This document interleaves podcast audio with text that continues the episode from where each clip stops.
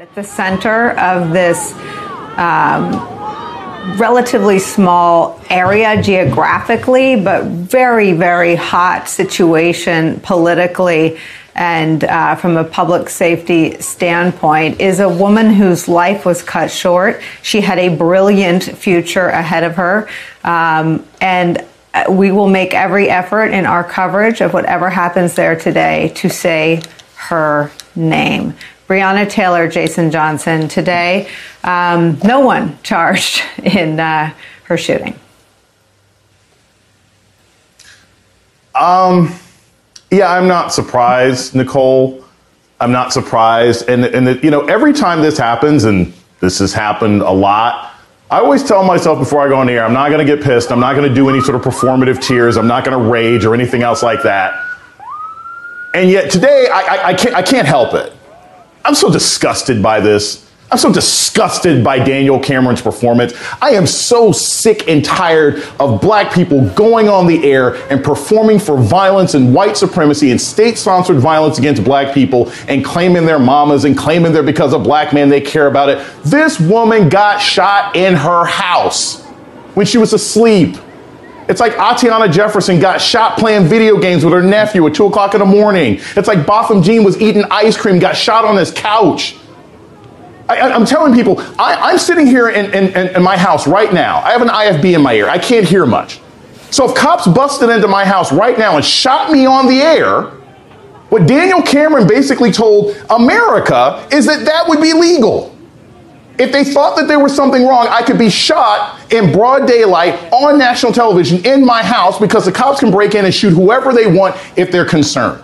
That is why people are upset. That is why protesters are mad at the media because they're tired of these discussions being teased out in ways that give justifications for nothing other than state sponsored white supremacy and killing of black people. It is so infuriating and so maddening. And I, I, empathize with the people who are there in pain. And I empathize with the protesters who are going to be home by nine o'clock, Nicole. That's the thing. The Black Lives Matter protesters, they're going to take their signs and they're going to go home. And then you're going to have a whole bunch of interlopers and white nationalists and three percenters and terrorists battling out in the street like the No Church in the Wild video. And that's how the Black Lives Matter protesters are going to get depicted.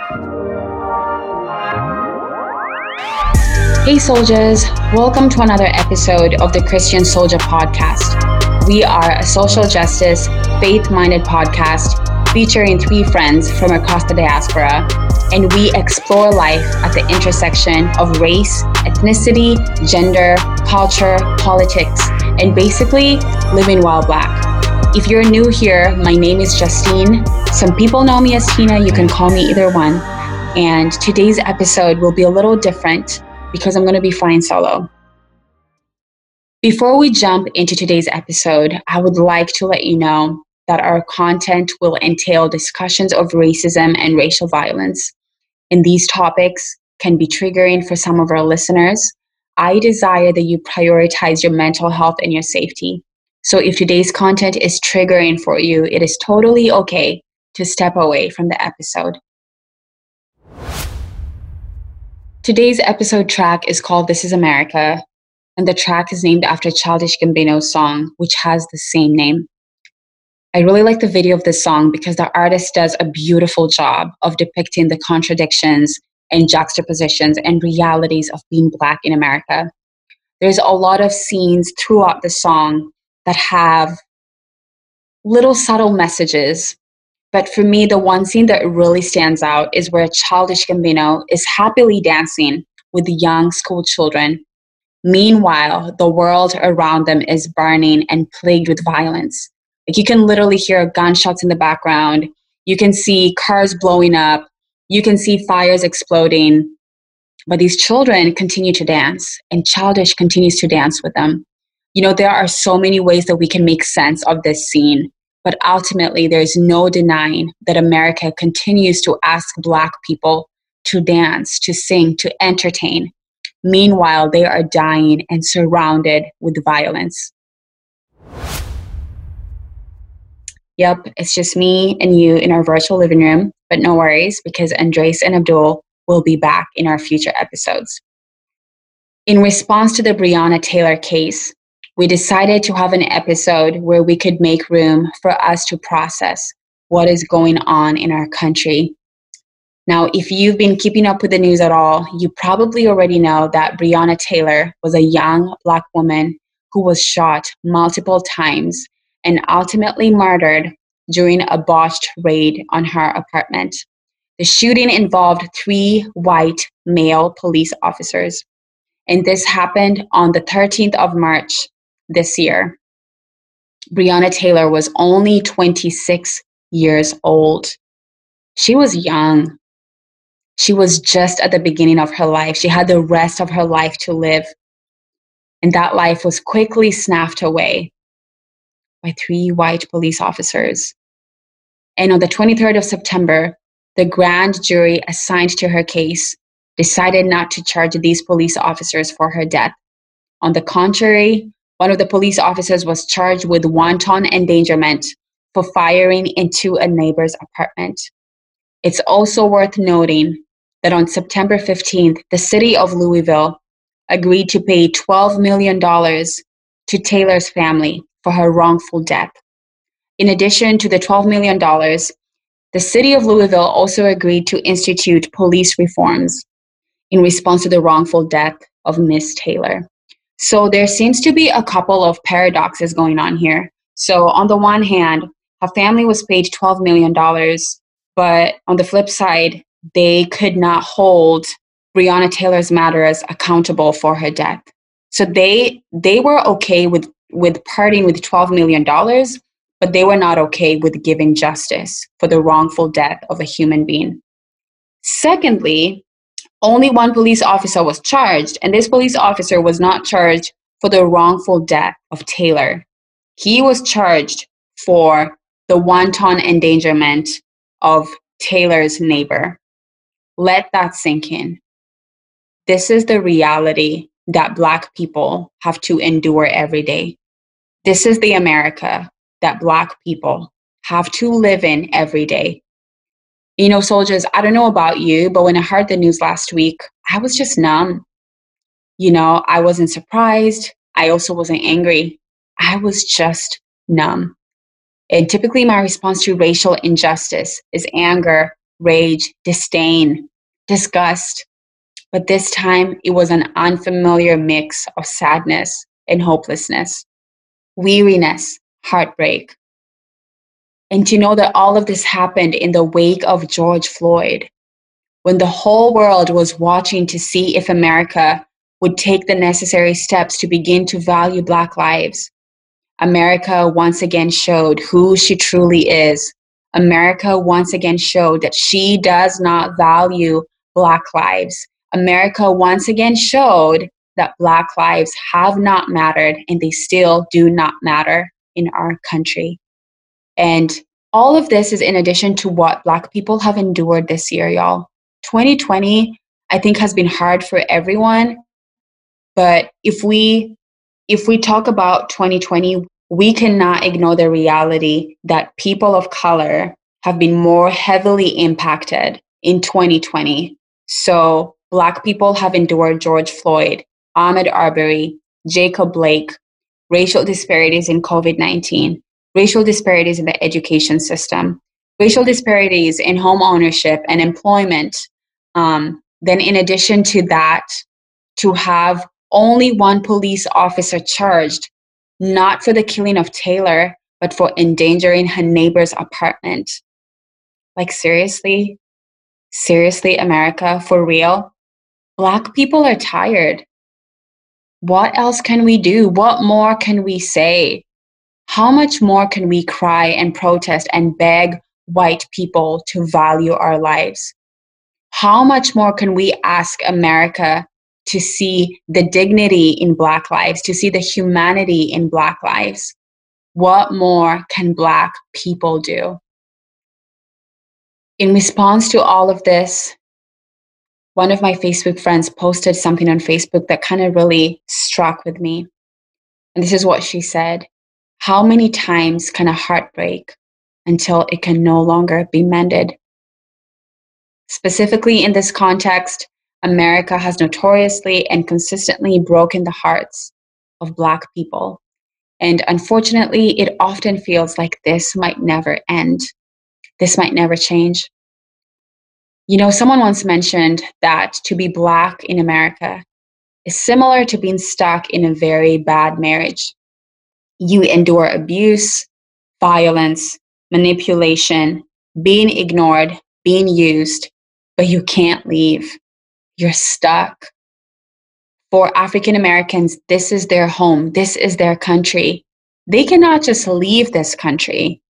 This is their land. They are Americans. This is their country. For those of us who are African immigrants like me, I'm from Kenya.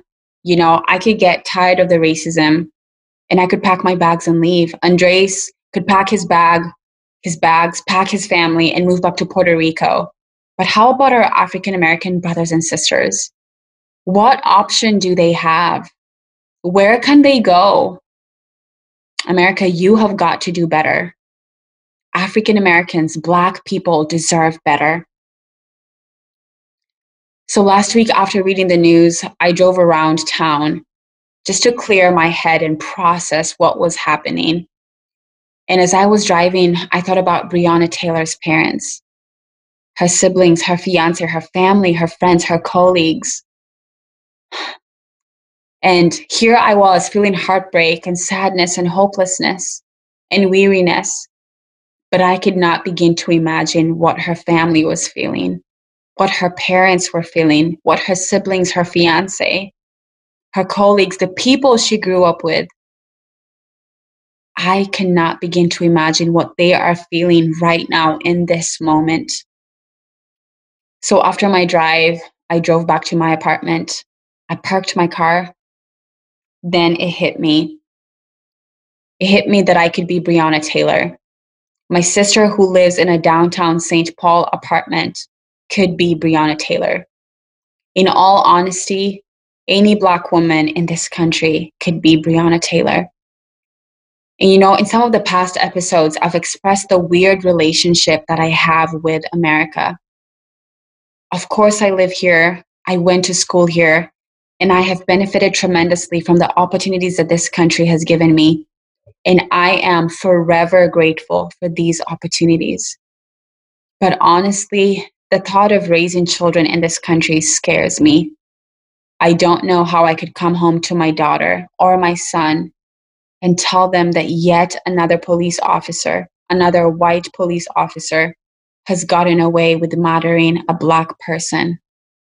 I don't know how I could send my daughter off to college knowing that she is not safe and that people might minimize her to the color of her skin when she is infinitely worth more than that.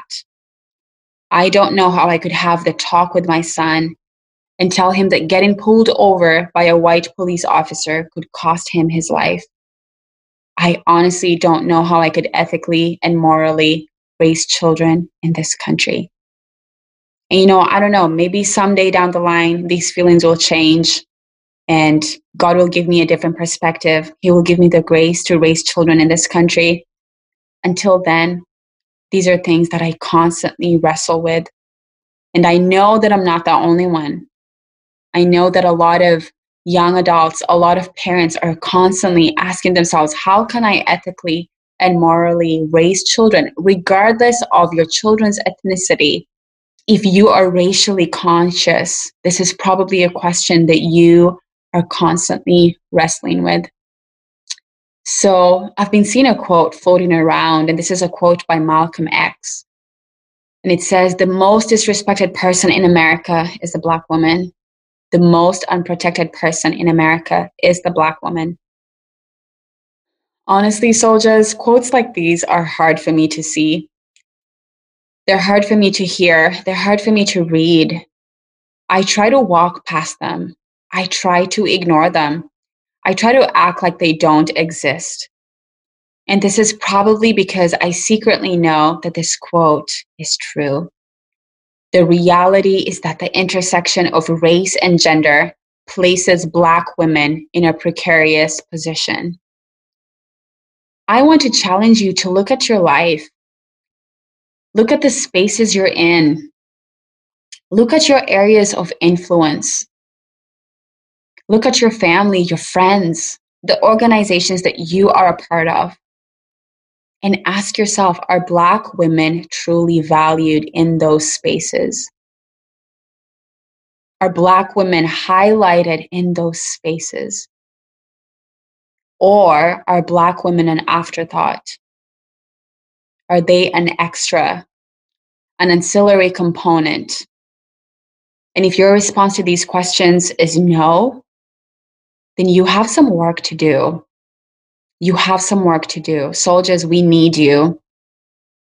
Something that we value on our podcast is activism. You know, in 2020, talking about justice is the in thing to do, it's the cool thing to do. It's the woke thing to do. I don't like the word woke, but you know. and talking about justice is great. Talking about allyship and anti racism, all of that is great. These are conversations that we need to have. But we also need to progress from theory to praxis. We need to move from just talking about justice and just talking about racism and just talking about racial awareness to actually doing the work of anti racism. So, I'm an engineer by training. I went to school for chemical engineering and mechanical engineering, and I honestly do not know how I did it because engineering was hard. Studying engineering was really hard. But anyway, one of the fundamentals of engineering is the formula for work. And in science, we calculate work by multiplying the force applied on an object by the distance that that object moves. So, based on this formula, if you apply a humongous amount of force on an object, but the object does not move, you will have ultimately done zero work. You will have done absolutely nothing. And so, just justice is the same way. We can talk about justice. We can theorize about justice. We can acknowledge how great justice is. We can acknowledge how ethical and right and good justice is. But if we are not doing the work to move justice forward, if we are not actively engaging in processes that allow us to be anti racist, then we are doing nothing. For those of you who are believers, you're probably familiar with the verse in Malachi, which says, to act justly, to love mercy, and to walk humbly with your God. There are some versions which say, to do justice, to love mercy, and to walk humbly with your God. I just think it's so cool how even the Bible tells us that justice is a verb. Justice is active, it's not passive. You act justly, you do justice. There has got to be action involved. There has got to be movement involved. And here's the thing, soldiers justice will cost you something. It will cost you your time, it will cost you your money, it might cost you some relationships. It might cost you popularity. Justice will cost you something, but justice is the right thing to do. So um, I'm going to begin to wrap up here, but white people, one thing that I want to encourage you, especially now, is that you need to check on your family and your friends of color you need to check on your colleagues of color. If you are a member of a church, an organization, a religious organization, whatever the case is, check on the people of color in those spaces. If you have neighbors of color, do the same. If you are a white person raising children of color, ask them how they're doing, check on them. And don't just ask them in like a passive way, ask them in a way that is invested like how are you really doing and you can be even more specific how are you doing with the news of Breonna Taylor. How are you coping? How are you processing all of this? You know, MLK famously made this statement In the end, we will remember not the words of our enemies, but the silence of our friends. If you are an ally, if you are working on becoming an anti racist, you cannot be silent right now. We need your voice. We need your voice.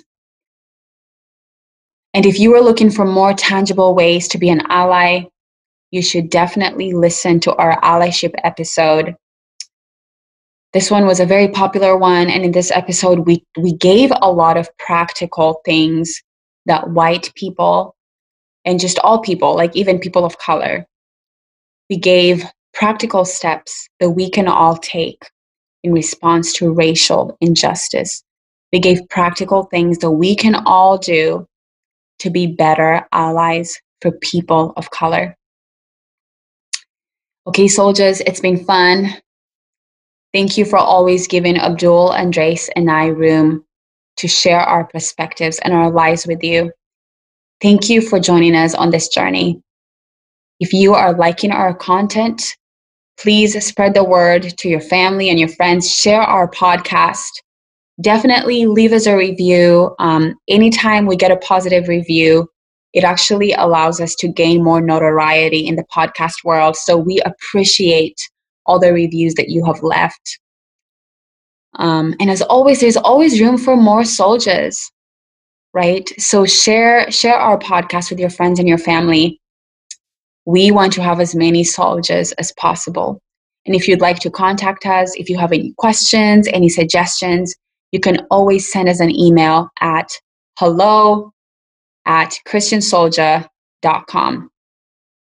And soldiers, you can also find me on social. Um, I'm mostly only on Facebook, so you can find me under the name Tina Akinyi. My last name is spelled A for Africa, K for Kenya, I for India, N for Nigeria, Y for yellow, I for India. You can find me on Facebook definitely friend me on Facebook and send me a DM and we can connect that way. Until next time, peace, pause, Amani. The Christian Soldier podcast is brought to you by the Christian Soldier Collective, a Jesus centered community dedicated to the pursuit of unity, cultural and ethnic conciliation, and social justice within the church. The Christian Soldier Podcast is a production of the Christian Soldier Collective and Monarch Training and Development.